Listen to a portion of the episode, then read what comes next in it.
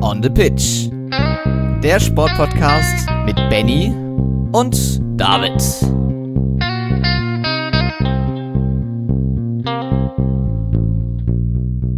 Katastrophe, ein WM-Podcast abseits der Plätze. Ein Projekt von On the Pitch, der Sportpodcast und Herz 87.9.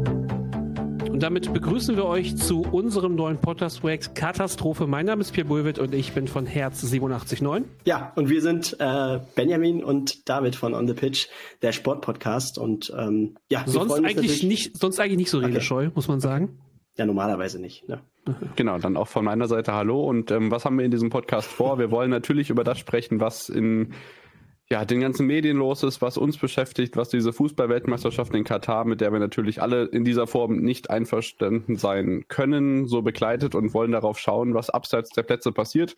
Bei uns im Podcast kennt ihr das ja jeden Montag im Wochenrückblick mit allen Sportnews, die wir da kompakt zusammenfassen. Da werden wir auf die einzelnen sportlichen Aspekte auch kurz zu sprechen kommen, aber es ist im Moment so viel, was uns nebenbei beschäftigt, dass wir einfach den Entschluss fassen mussten. Wir brauchen irgendwie eine separate Plattform, darüber zu sprechen, und genau das werden wir heute tun. Was haben wir denn vor, Pierre? Also wir haben uns ja, glaube ich, Montag in so einer fast schon Bierlaune und nur ohne Bier auf dem Discord-Channel getroffen und darüber gesprochen, ob wir das machen können. Und um mal Benny zu zitieren, ich habe jetzt schon 5 Sachen, über die ich reden möchte, und dementsprechend aus diesem Zitat heraus wurde dieser Podcast geboren, dass wir uns im Prinzip mit allen Nebenschauplätzen der WM in Katar beschäftigen möchten, sowohl positiv als auch negativ, und so ein bisschen aufgreifen wollen, vor allem, was die großen Medien vielleicht nicht mal so ins richtige Licht rücken, vielleicht ein bisschen oberflächlich betrachten. Und da möchte ich eigentlich mit der größten Sache der letzten Woche anfangen, die selbst die Leute begegnet sind, die sich nicht für Fußball interessieren, nämlich das große Wort One Love. Es ging um die Binde, die Manuel Neuer und auch andere Kapitäne bei der WM tragen sollten, was sie am Ende nicht tun. Und David, wie ich finde, was immer am Anfang dieser Berichterstattung vergessen wurde, ist, dass diese One Love-Binde ja eigentlich schon ein Kompromiss ist. Ja, also ich finde auch in deinem und unserem Wort, das Wort Kompromiss in den letzten Tagen natürlich auch viel häufiger vorgekommen, als es in den großen Medien der Fall war. Man war ja am Anfang davon ausgegangen, und der große Wunsch war ja in der breiten Gesellschaft auch da, dass man zum Beispiel die Regenbogenbinde nimmt und dadurch die Binden, die ja von der FIFA mal vorgegeben werden müssen, so steht es in den Regularien, ersetzt wird. Da hat sich ja lange Zeit auch niemand was dran gewundert oder was dagegen gehabt. Selbst Gianni Infantino, der FIFA-Präsident, hat ja gesagt, Regenbogenbinden seien okay. Und jetzt kurz vorher, ebenso wie das Bierverbot auf Budweiser, kommen wir sicherlich vielleicht nachher auch noch zu sprechen, ganz kurz vor Toreschluss sozusagen, Benny, kam dann die Cancellation und nichts da. Regenbogenbinde, One Love auch nicht mehr. Also einer von vielen Punkten, über den man sich aufregen kann. Ja, besonders interessant natürlich der Tag vor dem Deutschlandspiel, vor dem ersten Deutschlandspiel gegen Japan, was ja in die Hose ging, was aber hier erstmal egal ist, hieß es ja auch noch, also da wurde es ja so gesehen veröffentlicht, dass es wohl sanktioniert werden würde, ob das jetzt mit einer gelben Karte sei oder etwas anderes, das hat man überall woanders gehört. Da hat dann Manuel Neuer aber noch selbst reagiert und gesagt, er hatte es trotzdem vor, und am nächsten Tag hieß es dann plötzlich vom DFB, Rückzieher, wir können das doch nicht verantworten, und der Shitstorm ging dann auch absolut zu Recht los. Interessant, dass das dann bei den anderen Ländern ebenfalls auch so aussah, die diese Binde eben auch tragen wollten, zum Beispiel England. Und so musste man sich dann eben auf noch einen anderen Kompromiss versteifen. Also eigentlich gab es jetzt einen Kompromiss von einem Kompromiss.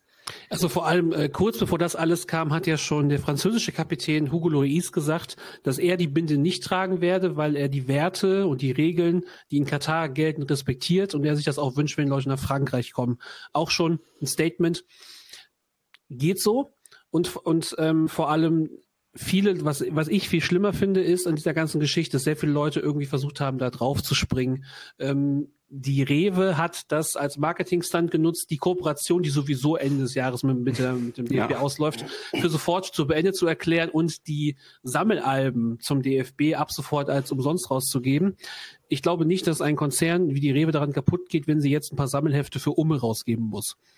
Da waren mehrere gute Marketingleute klug dabei, das jetzt richtig auszunutzen. Und auch andere Leute haben sich mit der One Love Binde gezeigt. Positiv wie negativ. Positiv herauszuheben ist eine BBC Reporterin, die sich auf dem Feld als Videoreporterin mit dieser Binde gezeigt hat, David, und zumindest auf Twitter sehr viel positives Feedback dafür bekommen hat. Genau, das auf alle Fälle, und sie war auch nicht die Einzige. Das war ja dann an dem Tag, ich weiß gar nicht, welches Spiel das war, müsste das England-Spiel, nee, kann nicht das England-Spiel gewesen sein, korrigiert mich, oder ich kann es gleich selber nachgucken, welches es war. Auf jeden Fall war sie nicht die Einzige, denn auch Claudia Neumann war fürs ZDF eben vor Ort, wie das bei allen öffentlich-rechtlichen KommentatorInnen im Moment der Fall ist, und hat sich eben nicht nur mit der Binde an dem Arm auf dem Kommentatorenplatz gezeigt, sondern auch mit einem großen Herz in Regenbogenfarben war es, glaube ich, auf jedem T-Shirt. Interessanterweise dann noch nur an dem einen Tag, an dem das so hochgekocht ist, dass zum Beispiel auch in sämtlichen Nachrichtensendungen, die überall in Deutschland liefen, dieses Thema auf Platz 1 in der Berichterstattung war, was mich in dieser Art und Weise, wie diese Nachricht eben verbreitet wurde, durchaus verwundert hat. Das war übrigens das Spiel USA gegen Wales, wo das der Fall war, mit der Binde bei Claudia Neumann, genau. Es hat mich einfach verwundert, dieses Wort Kompromiss, was hatten wir eben schon angesprochen, das hat dann nicht stattgefunden. Es ist natürlich ein gutes Zeichen gewesen, aber auf der anderen Seite hat Benny ja eben auch vom Kompromiss gesprochen, und dann ärgert es mich einfach total, dass diese Verbände, ich glaube es waren 7 oder 8 Stück an der Zahl aus Europa, es eben jetzt nicht geschafft haben, ein einheitliches Zeichen zu setzen. Was das Zeichen der deutschen Mannschaft wert gewesen sei oder wie man das bewerten kann, das können wir sicherlich gleich auch nochmal besprechen, Benny. Aber das sind jetzt wieder so Einzelaktionen, die dann überaus deutlich gelobt werden. Das ist natürlich ein guter Schritt, aber ich finde, man kann einfach trotzdem dafür sorgen, dass man gemeinschaftliche Aktionen auf die Beine stellt, selbst wenn die FIFA da den einen oder anderen Riegel vorschieben möchte. Ja, denn man kann es heruntergebrochen auch so sehen, dass die FIFA ja auch nur aus den einzelnen Verbänden besteht. Und wenn sich da 8 bis 9 Fußballverbände von Nationen zusammensetzen und sagen, ey, wir tragen das jetzt no matter what, unter anderem Nationen wie Deutschland und England, also echte Fußballnationen, die ein riesiges Publikum auch mitziehen, dann kann die FIFA eigentlich gar nicht sagen, ihr könnt das nicht machen, weil wenn man zusammen handelt, wenn man da von Anfang an zusammen gehandelt hätte, wer weiß, was dann passiert wäre, dann wäre das alles auf jeden Fall etwas besser organisiert worden. Das, was dabei rumgekommen ist, vielleicht können wir da ja immer drauf angehen, wenn ihr da jetzt nicht mehr zu sprechen habt. Was wurde gezeigt beim Mannschaftsfoto vor dem Spiel, haben dann alle 11 Spieler von Deutschland zum Beispiel sich den Mund zugehalten. Das Foto ging durch Social Media, das Foto ging um die Welt. Viele Memes sind entstanden, eigentlich überall. Aber was haltet ihr grundsätzlich davon? Also ich gehe da so ein bisschen mit dem O-Ton, den ich ja auch auf Social Media gelesen habe. Ich finde es gut, dass man sich überhaupt was überlegt hat beim DFB. Die Geste, das Problem ist, man muss diese Geste noch so ein bisschen zusätzlich erklären, warum, also was es bedeuten sollte. Und dementsprechend ist sie so ein bisschen verwirkter, weil ich sag mal, das ist halt nicht so eindeutig, aber ich bin auch nicht verwundert, dass man sich bewusst vage gehalten hat. Und was man natürlich auch zu sagen muss, wir haben diese Geste vor allem sehr viel auf Social Media gesehen, weil im FIFA World Feed gab es das für die ZuschauerInnen nämlich nicht zu sehen. Da ist irgendein Kollege oder eine Kollegin auf dem Regieknopf kurz aus Versehen hat auf die Totale umgeschaltet. Genauso wie man das auch schon bei dem Spiel der Iraner gemacht hat, wo es auch diverse Proteste von den Tribünen gab. Also was die deutsche Mannschaft gemacht hat, ist ein wirksames Zeichen. Die große Frage ist halt, ob noch was folgt und vor allem, was der DFB nachzieht. Weil man darf nicht vergessen, der DFB ist der mitgliederstärkste Verband der Welt. Das heißt, wenn da irgendwas passiert, hätte es Tragweite. Wenn selbst Uli Hoeneß sich dazu äußert und dem DFB die Eier abspricht, kann man von halten, was man möchte, aber im Prinzip hat jeder seine Meinung dazu, und das Problem ist, man muss immer so die 5 Meinungen dazu rausfinden, die wirklich entsprechend sind. Ich habe noch nicht bei den Kollegen Kruse und Pocher in den Podcast reingehört, was sie dazu sagen, aber vielleicht kann ich das auch nicht empfehlen. Ja, der Ehrenpräsident des FC Bayern hat Gianni Infantino als die größte Katastrophe, die aktuell im Weltfußball rumläuft, sinngemäßes Zitat bezeichnet. Was die Medienberichterstattung angeht, kann man sagen, vor allem war es das iranische Staatsfernsehen, das zum Beispiel bei der iranischen Nationalmannschaft, auch darüber werden wir sprechen, da rausgegangen ist. Ich bin mir auch nicht sicher, ob immer diese Mannschaftsfoto im Worldfeed wirklich zu sehen sind. Ich habe keinen Zugang zu den Worldfeeds. Ich kann mir auch vorstellen, dass gerade dann, wenn die Aufstellungen gezeigt werden, Schiri, Platzwahl und so weiter, dass da nicht immer beide Gruppenfotos, gerade auch weil die gleichzeitig platzieren, immer im Worldfeed zu sehen sind. Wenn das wirklich so bei diesem Spiel als einzige Ausnahme so war, kann man darüber nochmal sprechen, aber da will ich jetzt erstmal ein bisschen vage sein, genau wie über das, was dann auch auf der Tribüne passiert ist, denn diese One-Love-Binde ist eben nicht nur in den Nachrichtensendungen, sondern auch auf der Ehrentribüne im Khalifa International Stadium aufgetaucht, sondern, und genau warum, die Bundesministerin des Inneren und die eben auch für Sport zuständig ist, saß neben Gianni Infantino mit der One-Love-Binde, wie auch viele andere an diesem Tag, auch bei RTL exklusiv, wie Pierre sagte vorhin, gab es die Moderatorin, ich weiß nicht, wer da im Studio war bei RTL, und diese Binde war allgegenwärtig und jetzt kursieren da ganz ominöse Bilder mit Gianni Infantino vom Nachmittag des Deutschlandspiels auf der Ehrentribüne, wo man nicht weiß, sind das echte Bilder, wie nah war Infantino wirklich mit Faeser da zugange, haben die also miteinander geredet? Also ich sag mal, wenn sie einfach nur ein Foto gemacht hätten, dann würde ich es noch glauben. Aber es ist ein Foto, in dem Infantino aktiv auf die Binde zeigt. Und ich finde, das kann man aus sehr vielen Fotos einfach Photoshop, mit denen Infantino auf irgendetwas zeigt. Also ich würde deutlich anzweifeln, dass das so ist. Auch wenn der Infantino ja immer guckt, wo ist die Kamera? Hier bin ich, hallo. Der Typ inszeniert sich ja selbst gerne. Aber auf die Binde zu zeigen... Weiß ich nicht. Es gibt ja auch noch ein Foto von ihm und ich glaube einer Ministerin aus Belgien, die auch die One-Love-Binde zeigt, wo sie in Diskussionen sind. Aber auch das sieht, ich weiß nicht. Es sieht es, also oder Infantino ist einfach der unfotogenste Mensch der Welt. Das kann natürlich auch sein. Ja, also das kann natürlich sein. Wie gesagt, es gibt noch eine zweite Perspektive, wo diese ganze Szenerie von der Seite, also praktisch von Spielfeldperspektive, nicht die Tribüne entlang fotografiert ist. Ich bin mir da halt nicht unsicher, aber ich war, wie gesagt, nicht dabei. Ich habe vorhin noch niemanden gefunden, der sich wirklich dafür bereit erklärt hatte, genau dieses Spiel, dieses Foto gemacht zu haben. Benni, was sagst du dazu? Ja, zum Foto, ich glaube, da sind wir uns einig, dass man da erstmal abwarten muss, was dabei rauskommt. Wenn das tatsächlich so passiert ist, dann versucht da Infantino wirklich, sich noch so gut darzustellen wie möglich. Das gibt ja schon den Anschein, als würde er irgendwie in der Öffentlichkeit propagieren wollen. Ich habe damit gar nichts zu tun. Ich finde das so in Ordnung.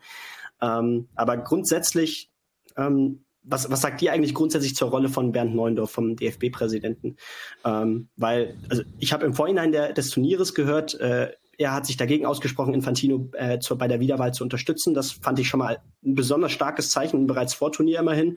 Weil ich glaube, so einen Vorstoß hat sich vorher niemand so schnell getraut. Ich kann es nicht so ganz einschätzen. Jetzt hat man gehört, sollen wohl juristische Schritte versucht werden, bezüglich dieser Binde auch unter anderem. Wie viel Symbolik ist dahinter und was ist echt? Also das Problem ist, wenn er Infantino bei der Wiederwahl nicht unterstützt, es aber bis heute keine Gegenkandidaten oder keine Gegenkandidaten für Infantino gibt, ist scheißegal, was der sagt. Was Wirkung hätte wäre, wenn der DFB selbst jemanden aufstellen würde für den Posten des FIFA-Weltpräsidenten und Uli Hoeneß. Nee, seinen kongenialen Kollegen. Olli Bierhoff. Karl-Heinz Rummenigge. Also so sehr ich diesen Mann auch, Alex Kalle, auch mit Hingabe hassen möchte, ich halte ihn für den Richtigen, für den Job. DFB, call me. Also ich halte das für eine gute, also auch wenn man Karl-Heinz Rummenigge jetzt nicht unbedingt haben möchte, aber es sind nur leere Worte, Taten sind mehr als Worte und ich sag mal, die Tat wäre, wenn der DFB sagt, wir haben hier den Kandidaten, die Kandidatin, den wir als Gegenkandidat aufstellen, als mitgliederstärkster Verband der Welt und jetzt kann Benni mich bashen. Ja, er hat einen Monolog auf der Zunge, loslegen. Es stört mich. Ich weiß nicht, inwiefern Korruption mit Korruption behandelbar ist. Das finde ich ein bisschen problematisch in der Hinsicht, weil, David, du hast es eben schon absolut richtig gesagt, der Mann wurde offensichtlich vom Staat Katar mit ein paar bisschen teureren Uhren. Gut, das stimmt natürlich. Doch ein wenig dazu gebracht, sich dann doch für die Weltmeisterschaft auszusprechen. Ganz interessant, dass er vor der WM, vor der Reise nach Katar noch gesagte, eine WM in Katar, gerade im Sommer kann er sich so gar nicht vorstellen. Und danach hat er plötzlich gesagt, so schlecht ist die Idee dann doch nicht. Ich weiß nicht, ob das richtige Zeichen wäre. Ich glaube, es ging um die Verlegung bei ihm. Dass er gegen die Winterverlegung war und nach dem Besuch plötzlich die Winterverlegung okay fand, weil die WM war da ja schon längst vergeben.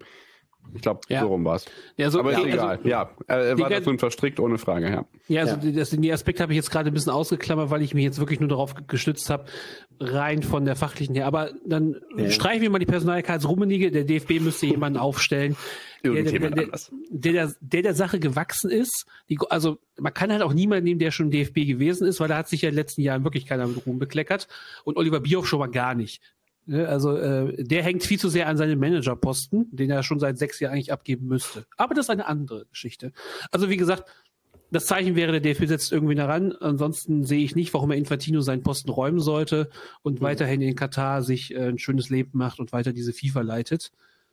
Wo wollten wir thematisch eigentlich hin, bevor ich über Katar... Genau, also ich wollte auf jeden Fall noch sagen, dass ich mir erhoffe von den nächsten Tagen, allen Aktionen zum Trotz. Also ich finde tatsächlich, die Aktion mit dem Mund zu halten, das möchte ich auch explizit nochmal unterstreichen, eine richtig gute Sache, weil im Vergleich zu einer One-Love-Binde, die bei Manuel Neuer im Optimalfall, wenn die sportliche Leistung vielleicht auch entsprechend den Erwartungen gewesen wäre, vielleicht sowieso fast nie im Bild gewesen wäre, deutlich nachhaltiger als jetzt diese Binde dann zu tragen. Also das finde ich jetzt wirklich eigentlich gut gemacht.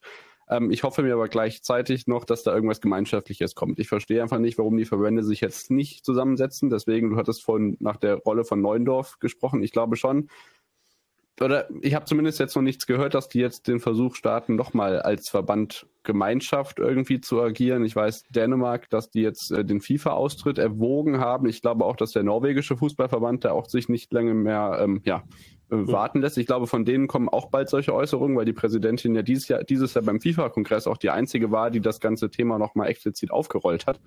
Also ich glaube, da wird es jetzt wieder einzelne Bestrebungen geben und keine gemeinschaftlichen. Das ärgert mich ein bisschen. Also vor allem, ich habe auch gelesen, dass die Dänen zumindest bei den Deutschen und Engländern schon mal nachgefragt haben. Und so sehr das auch nett ist, was die Dänen da versuchen, wenn halt so ein wirklich ein kleiner Verband mit einer kleinen Liga austritt, was kratzt es den Kuchen, wenn der Krümel spricht? Ja. Geht, glaube ich, das Sprichwort. Ja. Und Deutschland und England sind so, glaube ich, die großen Verbände in Europa und auf der Welt. Und wenn die sich das irgendwie erwägen, aber das müssen wir auch, wir reden das so raus und stellen uns das so vor. Ich glaube, wenn das wirklich so weit kommen sollte, ist das einfach sehr kompliziert, sehr viel Papierkram. Und man muss so auch ein bisschen versuchen, die Kirche im Dorf zu lassen.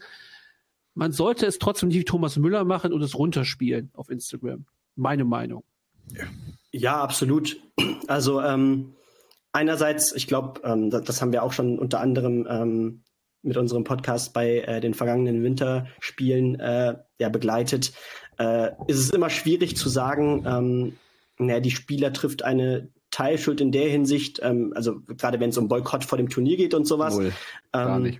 Ja. Das war schon bei den Athleten, bei den Olympischen Spielen so, das sehen wir als problematisch an, weil das sind eben Highlights, die zu einer Karriere, die zu Träumen gehören, die diese Jungs wahrscheinlich seit Jahrzehnten haben.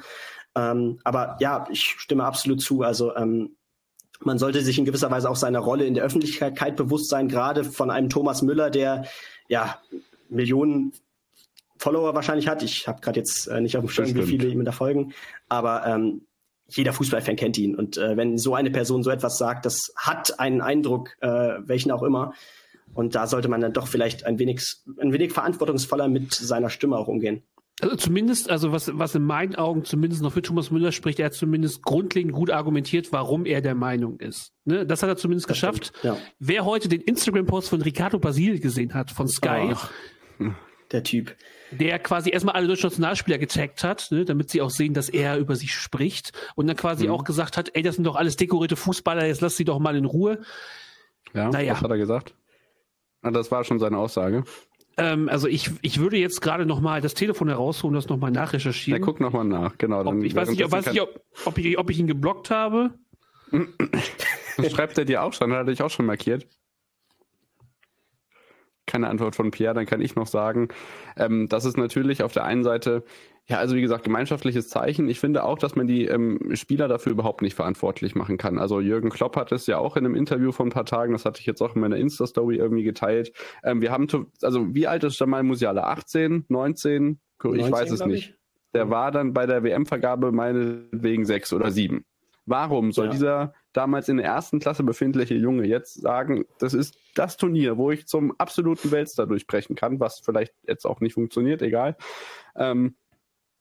Warum soll diese Person sagen, ich nutze meine eigene Chance nicht? Du hast es eben angesprochen, wir haben ja im Wintersport die gleichen Phänomene. Zum Beispiel, wenn wir uns russische Athleten angucken, die den ganzen Winter in Mitteleuropa verbringen mit Staatsdoping aller Voraussicht nach nichts zu tun hatten und jetzt einfach nicht starten dürfen. Also es gibt überall diese Probleme und ich finde, zum großen Teil sind Sportlerinnen und Sportler, was diese Boykottforderungen angeht, wirklich die falsche Adresse. Pierre hat, glaube ich, gefunden, was Ricardo Basile. Ja, also ich muss nochmal revidieren. Bei Ricardo Basile geht es wirklich nur darum, dass auf die Spieler eingedroschen wird, weil sie jetzt ein Spiel verloren haben. Trotzdem halt kurz zur sportlichen Erinnerung, Manuel Neuer, Serge Gnabry und wie sie alle heißen, haben alle mindestens einmal die Champions League gewonnen. Kevin Trapp hat Eintracht Frankfurt allein zum Euroleague-Titel geführt und wie gesagt, immer die Spieler markiert. Ja, ich glaube, da möchte für ihn. Der nächste Post ist darum, wie er nach Nashville fliegt vom Flughafen in Frankfurt aus, während er auf einem Massagesitz sitzt. Ne? Also, ich wünsche Ihnen einen guten Flug.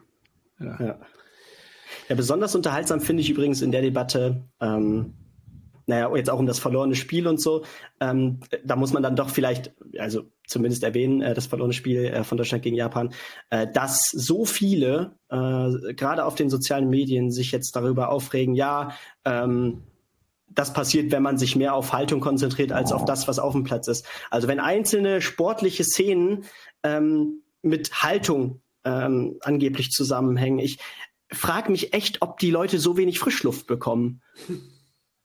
Lea Wagner, unsere geschätzte Sportschau-Kollegin, hat ein wahres Plädoyer dafür gehalten, dass es vielleicht, und sie hat da, weil sie auch vor Ort in Katar das Teamquartier betreut für die ARD, berichtet, dass es vielleicht auch so ist, dass diese ganzen Diskussionen und Begleitumstände, diese Weltmeisterschaft und die vor dem ersten Gruppenspiel jetzt stattgefunden haben, noch nie hat die Gesamtstimmung in Deutschland vor einem WM-Turnier in dermaßen negative Richtungen gezielt, einfach komplett diese sportliche Konzentration überlagert und vielleicht auch eine gewisse Beeinflussung dahingehend, was jetzt in der Gruppenphase mit der sportlichen Leistung der deutschen Mannschaft passiert ist. Und jetzt zu sagen, ja, wir konzentrieren uns nur auf sportlich, ist natürlich dann auch wieder mit großen Aufschreien verbunden. Also wie man es macht, macht man es verkehrt. Ja. Ich finde, dieses Zeichen, was gesetzt worden ist, jetzt von der Mannschaft an sich, und ich glaube, das wurde durchaus im Mannschaftsrat besprochen, das ist ja keine Sache, die der DFB jetzt vorgeschlagen hat. Also ich finde, der Mannschaft an sich kann man da keinen Vorwurf machen. Ja, also als vor allem, Kollektiv. Nee, also und natürlich geht es an einem nicht vorbei, aber wer zumindest die Zusammenfassung des Spiels gesehen hat, weiß also, dass diese ganze Diskussion rundherum hat nichts, das eine mit dem anderen überhaupt nichts zu tun. Das eine ist eine sportliche Diskussion, das andere ist eine sportpolitische Diskussion und dass sich vielleicht auch Einzelspieler sagen, damit möchte ich mich nicht beschäftigen und es nicht an mich heranlassen, ist ja auch völlig in Ordnung. Nur wenn man halt was dazu sagt, sollte man vielleicht was Kluges sagen oder zumindest überlegen, was man sagt und wenn man eine Abwehrhaltung hat und vor allem, man kann es jetzt nicht an Leuten wie Jamal Musiala festmachen, was da passiert. Ne? Das davon mal ganz abgesehen. Aber man merkt halt zumindest, David hat es schon gesagt, die negative Grundstimmung in Deutschland gegenüber der WM und das schlägt sich auch in Zahlen wieder, nämlich in den TV-Quoten. Im Vorgespräch hast du da schon sehr viel mit Zahlen um dich geworfen, deswegen David, hier ist deine Bühne.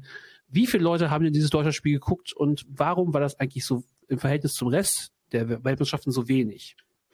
Genau, also generell kann man sagen, dass es in den vergangenen Jahren immer so war, 2018 zuletzt, und da hatten wir in Anführungszeichen auch nur 3 deutsche Spiele, die auch immer nicht immer zur Primetime gelaufen sind. Über 25 Millionen Menschen hatten, die das eingeschaltet haben. Da kann man jetzt natürlich noch lang und breit erklären, wie Fernsehquoten in Deutschland gemessen werden. Das muss man an dieser Stelle jetzt nicht weiter ausführen. Natürlich gab es 2006, 10 und 14 auch dementsprechend hohe Quoten. Natürlich haben das auch mehr Leute geschaut. Dazu kommt allerdings auch, dass seitdem viel mehr Leute digital diese ganzen Spiele im Free TV verfolgen. Wir hatten zum Beispiel 2006 eine Partie gegen Ecuador, die um 16 Uhr gestartet ist, mit über 80% Marktanteil, Reichweite über 21 Millionen. 2002 und beispielsweise 2010, das Spiel gegen Serbien, ich glaube, das haben wir sogar 0-1 verloren. Das ist natürlich auch nochmal ein Spannungsmoment. 13.30 Uhr ging das Spiel deutscher Zeit los, 22 Millionen ZuschauerInnen und Zuschauer, 87% Marktanteil und am Spiel gegen Japan waren es eben wirklich nicht viele Menschen dabei. Diese 5-Millionen-Marke, das wurde bei kaum einem anderen Spiel dieser WM geknackt und jetzt waren es im Durchschnitt, glaube ich, noch nicht mal 10 Millionen. Und der Marktanteil pendelte sich so bei 60% ein, natürlich auch zu Mittagszeit. Aber ich finde auch, dass diese Boykottforderungen, also im Endeffekt sind das genau die Quoten, die ich erwartet hatte. Es ist weniger, es ist aber bei weitem nicht so wenig, wie sich das die Boykott-Hardliner, so möchte ich sie mal nennen, erwartet hatten. Ich glaube auch, dass es jetzt in den nächsten Spielen nicht viel mehr wird. Da darf man ja gespannt sein, wie das Spanien-Spiel ist, aber das ist ja dann, wenn ihr das hört, quasi schon passiert. Ich bin gespannt, wie es läuft. Also ich glaube auch, dass das mit den Quoten weiterhin eine spannende Entwicklung wird, dass es sich jetzt aber, glaube ich, auch da einpendeln wird. Also vor allem, wir dürfen auch nicht vergessen, dass es anders als bei allen Weltmeisterschaften so ist, dass nicht nur ARD und ZDF die Spiele übertragen, sondern auch die Kolleginnen von Magenta TV machen riesen Reibach mit TikTok-Livestreams und allem möglichen. Wolfhuss haben sie bis nach Katar geschippert, um die Spiele von dort aus zu kommentieren. Also ich sag mal, da wird es ja auch noch Leute geben, die das Spiel dort geschaut haben. Also ist die. Das war in den letzten Jahren auch immer so. 2010 und 2014 hat Sky auch alle WM-Spiele gezeigt. Magenta hat jetzt, glaube ich, auch ähnliche Anteile, wie das Sky vielleicht hat, wenn nicht sogar noch weniger. Also das macht, glaube ich, dann auch keinen Riesenunterschied. Wenn man die Mediathekmenschen jetzt noch draufrechnet, sind es auf jeden Fall diese 60% Marktanteil, wenn man das dann noch draufrechnen will. Also es sind auch mehr als 10 Millionen, klar, aber diese 25 kommen, also selbst an die 20 kommen wir nicht ran und das werden wir auch nicht schaffen, egal ob die jetzt so sensationell ins Achtelfinale kommen oder was auch immer. Es ist genau da, wo wir das alle erwartet hatten und ich glaube, die Hardliner sind damit immer noch nicht zufrieden, weil es zu viel ist. Es ist nun mal so. Ich kann jetzt auch nicht mehr machen, als die Zahlen vortragen und zu sagen, das ist genau so, wie ich das erwartet hatte. Weil ich habe gesagt, am Ende gucken es trotzdem mehr als die anderen Spiele und es ist natürlich trotzdem Tagessieg jeweils für die Sender. Was natürlich bemerkbar ist, dass die Primetime-Spiele dann gegen irgendwelche Krimi-Wiederholungen nicht ganz überragend sind. Also da sind die Krimi-Wiederholungen durchaus schon mit Chancen behaftet oder irgendwelche anderen Klassiker, die da abends im Fernsehen laufen. Aber ja, es ist ja nichts Unerwartetes. Ja. Und ich glaube, die vielleicht jetzt momentan auch immer noch überlegen, ob sie die nächsten Spiele schauen werden oder nicht, die werden davon natürlich auch unterstützt, gerade wenn man aus deutscher Sicht die Spiele normalerweise guckt. Dass jetzt der Start auch verkackt wurde, dementsprechend fällt das, glaube ich, jetzt gegen Spanien noch leichter, das zu boykottieren. Und vielleicht ist es da auch nochmal wichtig zu sagen, nicht irgendwie die Leute, die Boykott machen und die gucken, aber mit Bauchkrummeln gucken, gegeneinander auszuspielen. Ich meine, weder auf der einen noch auf der anderen Seite ist man ein besserer oder ein schlechterer Mensch. Und ich glaube, beide Seiten sind letzten Endes auch vertretbar. Also, das finde ich aber gerade unangenehm. Also ich sage ja offen und ehrlich, dass ich viel gucke und ich ja auch einiges dazu gepostet habe in den letzten Tagen. Aber ich saß zum Beispiel gestern Abend, habe mit Leuten aus meiner Fachschaft zum Beispiel dann noch das Abendspiel geguckt und du hast ja erstmal schon fast ein schlechtes Gewissen zu fragen, hier, was habt ihr ein Problem damit, wenn wir jetzt auf die Meme das Spiel aufmachen? Hm. Also ich finde schon, dass im Moment das Gefühl zumindest hast. Also mir geht es zumindest so, dass es irgendwie gut Mensch und schlechter Mensch, wenn du guckst du die WM, guckst du nicht. Die moderne Gretchenfrage haben wir jetzt, ist auch durch die Medien gegeistert. Also das nervt mich schon so ein bisschen um. Also ich will nochmal herausstellen, dass wir, auch wenn wir diesen Podcast hier machen, um das Ganze kritisch zu betrachten, was abseits des Platzes besteht, von unserer Seite aus wird niemand dafür geschämt, dass er die Spiele guckt. Was wir uns natürlich mit diesem Podcast erwünschen, wenn ihr die Spiele guckt, guckt sie kritisch, guckt neben den Plätzen und dementsprechend ist ja auch, will ich nochmal gerade etwas aufkommen, was mir gerade einfiel, was nicht auf unserem Writer steht, den wir hier haben. Und zwar, was ja eigentlich immer ein großes Ding ist, Public Viewing und das Gucken in Kneipen. Ich bin jetzt hier in Bielefeld und in Bielefeld gibt es ganz viele Alternativprogramme, alternative Lesungen, alternative Veranstaltungen und es gibt fast keine Kneipe, in der man die WM schauen kann. Wie ist das denn bei euch in Marburg. Fangen wir in Göttingen an. Marburg, ich war mir jetzt nicht sicher, ob Benni auch im selben Ort ist wie du, deswegen, aber dann fangen wir in Göttingen an. Richtig, im wunderschönen Niedersachsen. Ich glaube, hier ist tatsächlich so, dass in der Innenstadt gibt es eine größere Sportsbar. Die ist, glaube ich, auch arg wirtschaftlich davon abhängig, was passiert. Ich sage, wir haben in Bielefeld auch eine Sportsbar. Wenn das als das tituliert ist, dann können die nicht abschalten. Sonst, ja, genau. Ne? Richtig, die sind ja in gewisser Weise auch davon abhängig, gerade von diesen großen Turnieren. Wenn die Bundesliga nicht läuft, dann kann man da eben wirklich noch einiges rausholen und es sei ihnen verziehen. Ansonsten hört man tatsächlich aber nichts. Also ich glaube, wenn viele gucken, dann gucken sie es, wenn dann privat zu Hause. Das heißt, also Public Viewings, das hieß ja auch schon direkt vor Turnierbeginn. Viele Orte haben auch direkt gesagt, wir werden nichts öffentlich zeigen oder viele Kneipen und Bars. Ich glaube, in Frankreich war das noch krasser, wo teilweise ganze Städte gesagt haben, wir versuchen das zusammen zu boykottieren. Und wie sieht es in Marburg aus? Ja, also ich kam am Mittwoch von der Uni zurück und bin da durch die Straße zwangsweise gelaufen, wo viele Kneipen sind. Da liefen auch in den üblichen die Vorberichterstattung. Das war dann irgendwie so 13.55 Uhr. Also wenn, dann wird man da schon übertragen haben. Und ich habe auf jeden Fall in 2 oder 3 Kneipen gesehen, dass die gezeigt haben. Es gibt auch noch viel mehr Kneipen, die sonst Fußball übertragen. Das sind aber dann so Biergewölbekeller, die erst um 17 Uhr aufmachen. Ich glaube schon, dass der ein oder andere davon übertragen hätte, aber es war einfach noch vor der Öffnungszeit. Und der Druck, der Zuschauerdruck oder der Wunsch, dass so viele Leute kommen, den hat man sich bei diesem Turnier nicht erhofft, was zum Beispiel zu eventuell früheren Öffnungszeiten geführt hätte. Da muss man gucken, wie sich das in den nächsten Tagen entwickelt. Aber wie gesagt, vielleicht ist der sportliche Druck dann einfach nicht mehr da. Ja, also man hat jetzt in den Medien auch gesehen, wenn man jetzt deutschlandweit sich das Ganze anguckt, es gibt schon das ein oder andere Public Viewing, was jetzt nicht super schlecht besucht ist, aber die Anzahl von freien Stühlen sind schon beachtlich im Vergleich zu den letzten Turnieren. Aber auch das ist ja erstmal nichts Unerwartetes, aber es gibt schon noch das ein oder andere Angebot. Ja, am Ende des Tages ist es draußen relativ kalt, ne? Also das haben wir ja auch festgestellt. Also man kann, das Alternativprogramm in Bielefeld heißt seit Montag Weihnachtsmarkt. Also da kann man sich dann entsprechend da was zu Gemüte führen. Aber wir haben gerade schon darüber gesprochen, aus Katar wird übertragen und dass wenn bestimmte TV-Anstalten berichten wollen, dass sie davon gestört werden. Und ich glaube, David, du hast es auch mit aufgebracht. Es gibt, glaube ich, das Erste, was durch die Medien gatterte, war ein dänisches Fernsehteam, was einfach nur vom Stadion stand und eine Schalte gemacht. Also jetzt nichts Wildes. Noch nicht mal im Stadion, stand einfach so. Ich sage vor dem Stadion so eine Schalte, ja, genau. So nach dem Motto, hey, was ist denn los da? Erzählt doch mal. Und wurden da von Sicherheitskräften, glaube ich, angesprochen, was das denn soll. Ja, genau. Also die wurden dann von Sicherheitsbehörden mehrere Minuten lang festgehalten. Die wurden dann mit Presseakkreditierung, natürlich haben die versucht, sich irgendwie zu rechtfertigen. Hey, wir dürfen hier senden. Es war halt eine ganz normale Live-Schalte, irgendwie noch vor WM-Start. Also ich glaube, das war sogar noch vor dem Öffnungsspiel oder zumindest am gleichen Tag oder so. Da gab es wirklich mehrminütige Diskussionen. Und die Behörden haben angedroht, also zumindest einer von den Beamte wahrscheinlich auch, weiß ich nicht, ob es so ein System in Katar gibt, weiß ich nicht, dass er angedroht hat, die Kamera zu zerstören von einem ganz normalen Fernsehsender, der einfach eine kurze Live-Schalte nach Katar gemacht hat.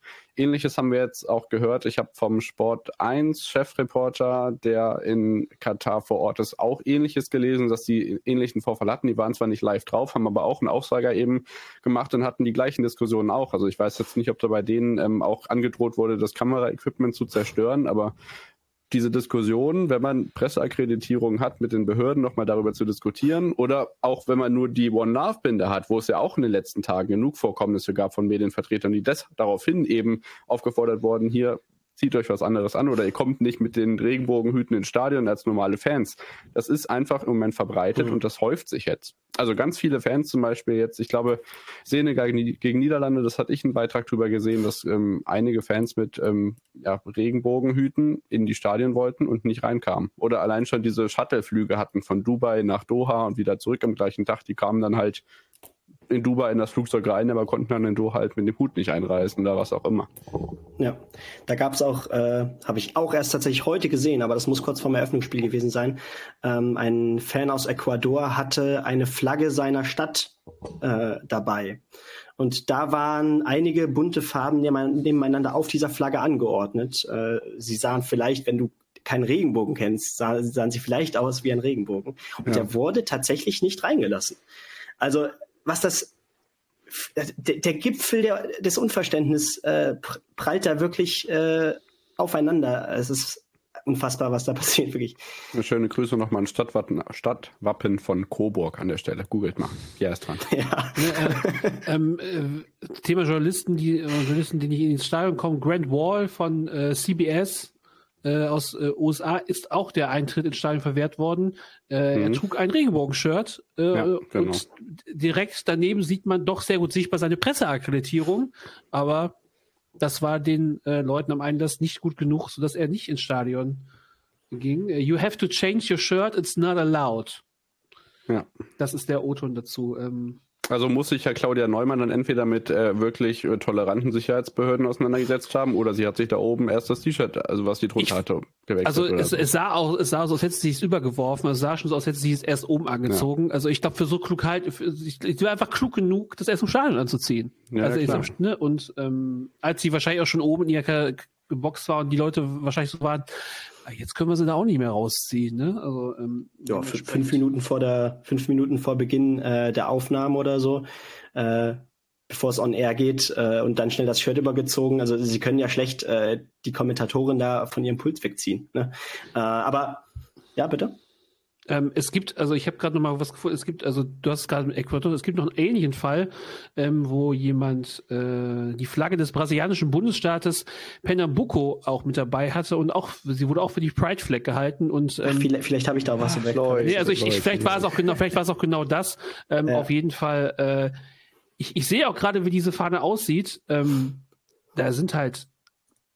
Oben ist die weiß, rot, unten ist die blau und unten sind halt so ein paar Farben miteinander angeordnet. Aber da muss man schon sehr fantasievoll sein, damit, um es als solche zu identifizieren. Ich versuche mal gerade euch das zu zeigen. Das hilft natürlich den Leuten im Podcast nicht, aber wir verlinken euch nachher den Tweet. Außerdem hat Pierre einen Comic-Podcast und deswegen ist er eigentlich versiert. Visuelle Inhalte verbal umzusetzen, ohne dass Zuhörerinnen und Zuhörer den Überblick verlieren. Richtig, also ich habe den Jungs gerade den Tweet gezeigt mit der Flagge und jetzt kann Benni nochmal was dazu sagen, ob das als Pride Flag durchgeht. Ich würde sagen, nein. Da gehe ich mit, ja. Aber viel mehr habe ich dazu tatsächlich auch nicht mehr zu sagen. Ich wäre fast zum nächsten Thema gegangen, weil wir waren ja schon bei versuchtem Protest und Kompromissprotest angekommen. Aber da gab es ja noch eine viel wichtigere Szene und eine viel tiefer gehende Szene. Und das war Protest, vor dem man sich wirklich verneigen muss, weil diese Leute haben wirklich ernsthaftere Konsequenzen zu befürchten. Ja, die iranische Nationalmannschaft hat während der gesamten Hymne tatsächlich kollektiv geschwiegen. Dann wurde während der Hymne teilweise auch mal ins Publikum gezoomt auf einzelne Personen. Da war eine iranische Frau mit Kopftuch und mit einem Iran-Schal. Die hat wirklich geweint. Da hat man richtig gesehen, was ihr das bedeutet hat. Und man kann nur hoffen, dass das wirklich auch Eindruck auf das Land noch mehr hat und natürlich hoffen, dass diese Leute da auch wirklich schadlos bleiben. Das war wirklich ein Gänsehautmoment. Ja, also es war ein Gänsehautmoment und vor allem, wenn man weiß, was im Iran gerade los ist, dass auch diverse Leute, die sich dort, die auch vielleicht einen etwas prominenteren Status haben und sich aktiv äußern. Im wahrsten Sinne des Wortes diverser Leute. Ne, ich denke jetzt an den ehemaligen Bayern- und Amir Schimmer Ali Day, den man lange Zeit dort als Sympathisanten gesehen hat und bis heute nicht weiß, hat ihn lange nicht mehr gesehen. Ist er irgendwo untergetaucht? Ist er verletzt? Hat die Polizei ihn einkassiert? Man weiß es wirklich nicht. Und das ist etwas, was umso mehr halt sagt, dass die Nationalmannschaft sich trotzdem hinstellt und sagt, wir machen das. Und passend dazu gibt es einen sehr schönen Tweet von Jay Motti, in dem er zwei Bilder drin hat, nämlich einmal vom Black Power Movement von den Olympischen Spielen und von Colin Kaepernick, der aufs Knie geht und er sagt, when you truly give a shit, you don't ask for permission. Ja, genau. Ja. Also Jochen Breyer hat getweetet, ein Zeichen ist nur ein Zeichen, wenn man es auch macht, obwohl man Konsequenzen zu erwarten hat, sonst ist es kein Zeichen. Deswegen kann man durchaus kritisieren, dass der DFB das da nicht forciert hat und dieser Iran-Moment am ersten vollen WM-Tag gegen England, das war wirklich schon was ganz Besonderes und auch natürlich der Moment der Engländer, die als ihr mannschaftliches Zeichen natürlich auch wieder auf die Knie gegangen sind, was man auch von kaum einer anderen Mannschaft sieht. Also das war wirklich ein Spiel, wo man das dann auf beiden Seiten gesehen hat und ich bin wirklich gespannt, wie sich das bei den nächsten Auftritten der iranischen Nationalmannschaft darstellt, weil die werden ja plötzlich nicht wieder anfangen, die Nationalhymne zu singen. Ja, vor allem, also wir haben über Konsequenzen geredet. Die Konsequenzen, die es für den DFB gegeben hätte, waren ja gar nicht klar. Also es gab ja auch dann von Patrick Ittrich einen sehr ausführlichen Post dazu, dass es keine Regelgrundlage dafür gibt, Manuel eine gelbe Karte zu geben. Und vor allem hier geht es ja um sportliche Konsequenzen, vielleicht Punktabzüge oder Bestrafung für Spieler. Was ist die schlimmstmögliche Konsequenz für die iranische Nationalmannschaft, dass sie in ihr Land kommen und erschossen werden? Also man muss das auch nochmal in Verhältnis setzen, was sind die Konsequenzen für das eine Land, für das andere Land. Und das ist wirklich nochmal, was diesen Protest nochmal weiter hochhebt. Und ich bin sehr gespannt, was die iranische Nationalmannschaft beim zweiten Spiel machen wird, ob sie ruhig sein wird oder ich vermute eher, dass wir noch ein Zeichen bekommen werden. Ja, also ich glaube auch, dass da noch irgendwas anderes kommt und dass da jetzt noch mehr als nur die Hymne nicht singen folgt. Ja. Ich bin gespannt, aber auch da, was aus dem Land an Rückmeldungen noch zurückkam, gerade von dem Regime beziehungsweise der Regierung. Wir belassen es mal bei Regime. Weil, keine Ahnung, wenn da tatsächlich ja jetzt während des Turniers noch Androhungen kommen oder so etwas, das wäre natürlich auch besonders unschön. Schade, dass sie gegen England nicht gewonnen hätten, weil das ist ja somit der größte Gegner in der Gruppe und in Saudi-Arabien ist ja Feiertag, vielleicht wäre in Iran ja auch Feiertag gewesen, gerade von der Mannschaft dann ja vielleicht dann eben nicht. Ja, also das hätte halt das Zeichen vielleicht auch nur verstärkt, aber ich glaube halt, das ist auch so, dass man dazu sagen kann, es redet ja wirklich fast niemand über dieses Spiel und was da sportlich passiert ist. Es geht ja wirklich fast nur darum, was die Iraner gemacht haben. Also, dass die da wirklich von den Engländern am Ende wirklich durch die Arena geführt wurden teilweise. Da redet ja kein Mensch drüber, sondern es geht nur um dieses Zeichen. Und genau das ist dann halt, wenn man ein Zeichen setzt und einem die Konsequenzen scheißegal sind, dann wirkt dieses Zeichen auch. Lieber DFB. Stattdessen haben wir jetzt eben diese Parallelberichterstattung von Mund zu halten und Japan-Blamage. Genau, wir haben über die Stadien schon geredet, vielleicht noch ein relativ kurzer Punkt, der aber auch für wirklich lustige Headlines gesorgt hat. Die katarischen Organisatoren haben zusammen mit der FIFA natürlich im Vorfeld der Weltmeisterschaft bekannt gegeben, wie viele Menschen denn überhaupt in die jeweiligen Stadien kommen. Und da gibt es ja durchaus auch beachtliche Bilder in den letzten Tagen. Nicht alle Stadien sind bei weitem voll. Wir haben unseren Podcast genannt Abseits der Plätze, aber in gewisser Weise hängt das ja auch damit zusammen. Weltmeisterschaften sind ja in der Regel so ein Schmelztiegel aller Nationen, die eben dabei sind. Das ist auch beim dieses Mal so. Es gibt auch Fans, die nicht vom katarischen Regime unterstützt worden sind.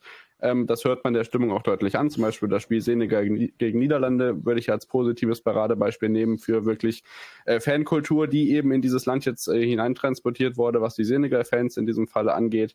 Und diese Headlines waren eben folgende, dass zum Beispiel beim Eröffnungsspiel im Al-Bald-Stadion, wo laut FIFA zunächst 60.000 Leute rein dürfen, knapp 67.000 Leute da waren, hat man sich natürlich gefragt, wie können denn Leute... oder 7.000, wo waren diese 7.000 Leute, die eigentlich ins Stadion gar nicht reinpassen, bis man eben, und ich verstehe nicht, wie die Medienhäuser, warum die das jetzt wieder so ausschlachten, weil es war im Vorhinein klar, dass das Finalstadion, das Lusail Stadium zum Beispiel, ungefähr 88.000 Sitzplätze haben wird. Das war eigentlich bekannt und bei den meisten anderen Stadien auch, dass es ja meistens recht krumme Zahlen sind. Das ist ja bei jedem Stadion so, dass es jetzt nicht auf Tausende glatt architektonisch machbar ist, dass da genau 40.000 Leute reinkommen. Und das war eben dann so angesagt, dass in 1, 2, 3, 4, 5, 6 Stadien genau 40.000 Leute rein dürfen, in 60.000, im Finalstadion eben 80.000. Und jetzt hat das Organisationskomitee das eben dahingehend korrigiert, dass die Gesamtzuschauerzahl jetzt auf über knapp 50.000 erhöht worden ist. Also zum Beispiel 44.000 statt 40.000, 45.000 statt 40.000, 68.000 statt 60.000 und im Finalstadion eben knapp 89.000 statt 80.000. Das sind aber immer noch relativ runde Zahlen, würde ich sagen, oder? Sehe ich das falsch? Ja. Definitiv. Nee, also ich habe jetzt die ganzen Zahlen nicht genau vorgelesen. Also Lusail-Stadion so. 88.966, Al-Bait-Stadion 68.895. Gut, dann hätte ich es vielleicht so sagen sollen. Aber ich finde, das ist einfach nur zum Teil schlechte Kommunikation und Information im Vorfeld. Das ist jetzt ganz lustig, dass sich das so ausgeschlachtet hat. Aber das... auf der einen Seite kann man darüber reden, dass einfach die Stadien nicht voll sind. Auf der anderen Seite war das natürlich schon skurril zu sagen. Es waren 67.000 Leute beim Eröffnungsspiel, obwohl nur 60.000 eigentlich reinpassen, was Quatsch ist. Es darf ja auch die Frage gestellt werden, was macht man denn mit den Stadien so, wenn die WM vorbei ist? Vor allem mit so Riesenstadien. Also nur mal, um mal ein paar Zahlen in den Raum zu werfen. Der Verein, dem David und mein Herz gehört, dem DSC Arminia Bielefeld, da würde ich tatsächlich mal Benni fragen, was glaubst du, wie viele Leute passen da ins Stadion? Ich war ja schon da, leider nicht bei dem Spiel, als die Jungs im Fußball MML drin waren. Genau. Was sage ich? 40.000? Oh je. Oh Gott, oh Gott. 27.332. Peinlich, okay. So, und das kleinste Stadion bei der Katar-WM hat 44.325 Plätze. Ja, auf jeden Fall 44.089, sorry. Um den Dreh war ja, glaube ich, auch Kann das sein, dass es das Stadion war, in dem auch der Senegal gegen die Niederlande stattfand?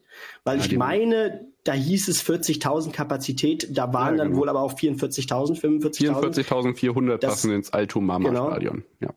Das Ding ist, die Anstalten versuchen ja wirklich jeden Blick auf die Tribünen eigentlich möglichst zu verhindern, weil es halt noch ein schlechteres Licht auf das Ganze wirft. Aber dann ist es halt doch mal passiert und die Ränge, die sahen nicht besonders voll aus. Also das war auf gar keinen Fall ausverkauft.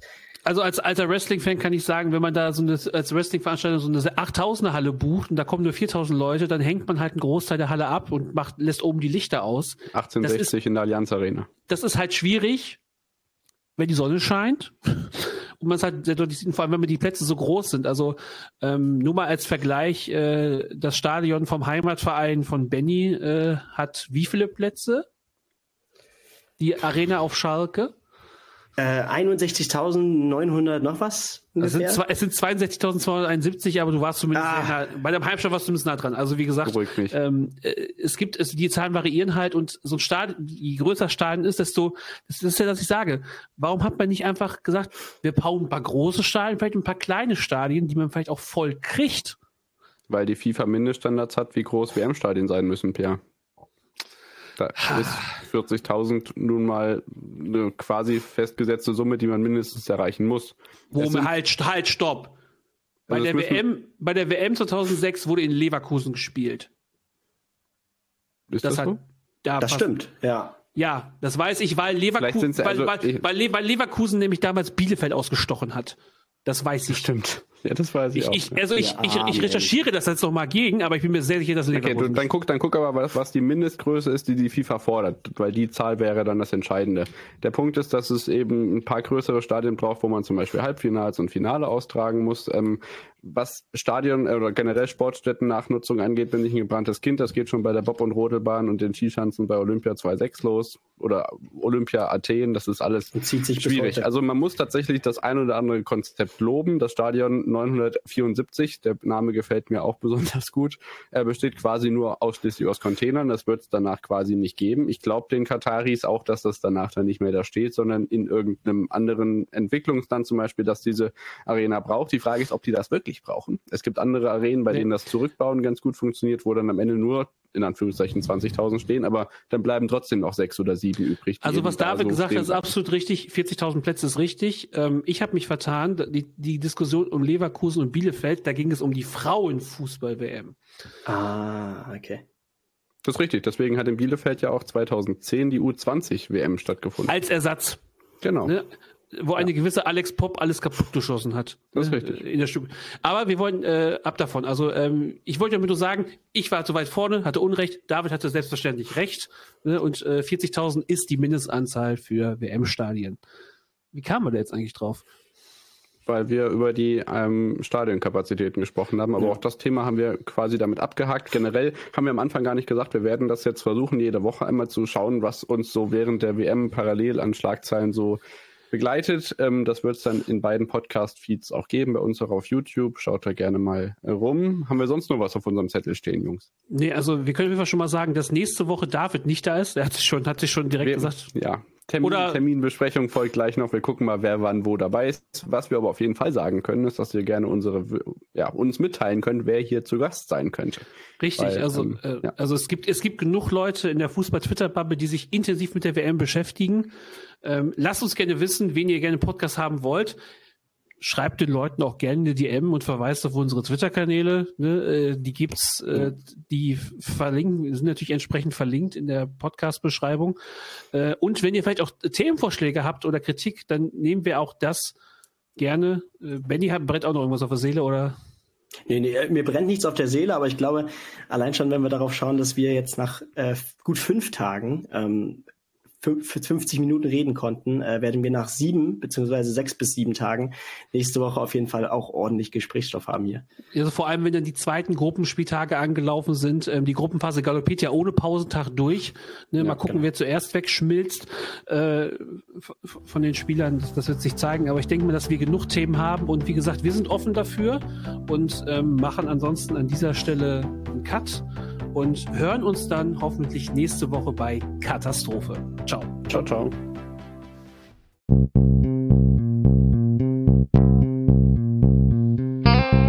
On the Pitch.